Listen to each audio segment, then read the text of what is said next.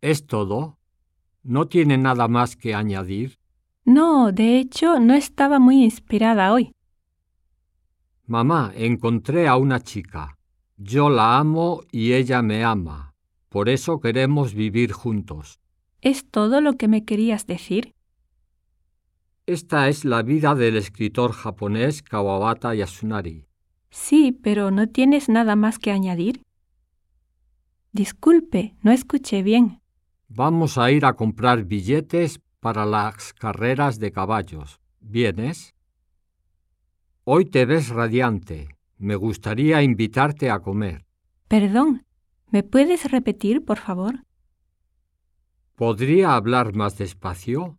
Por favor. Tenemos un problema aquí y su permiso de residencia se tardará una semana más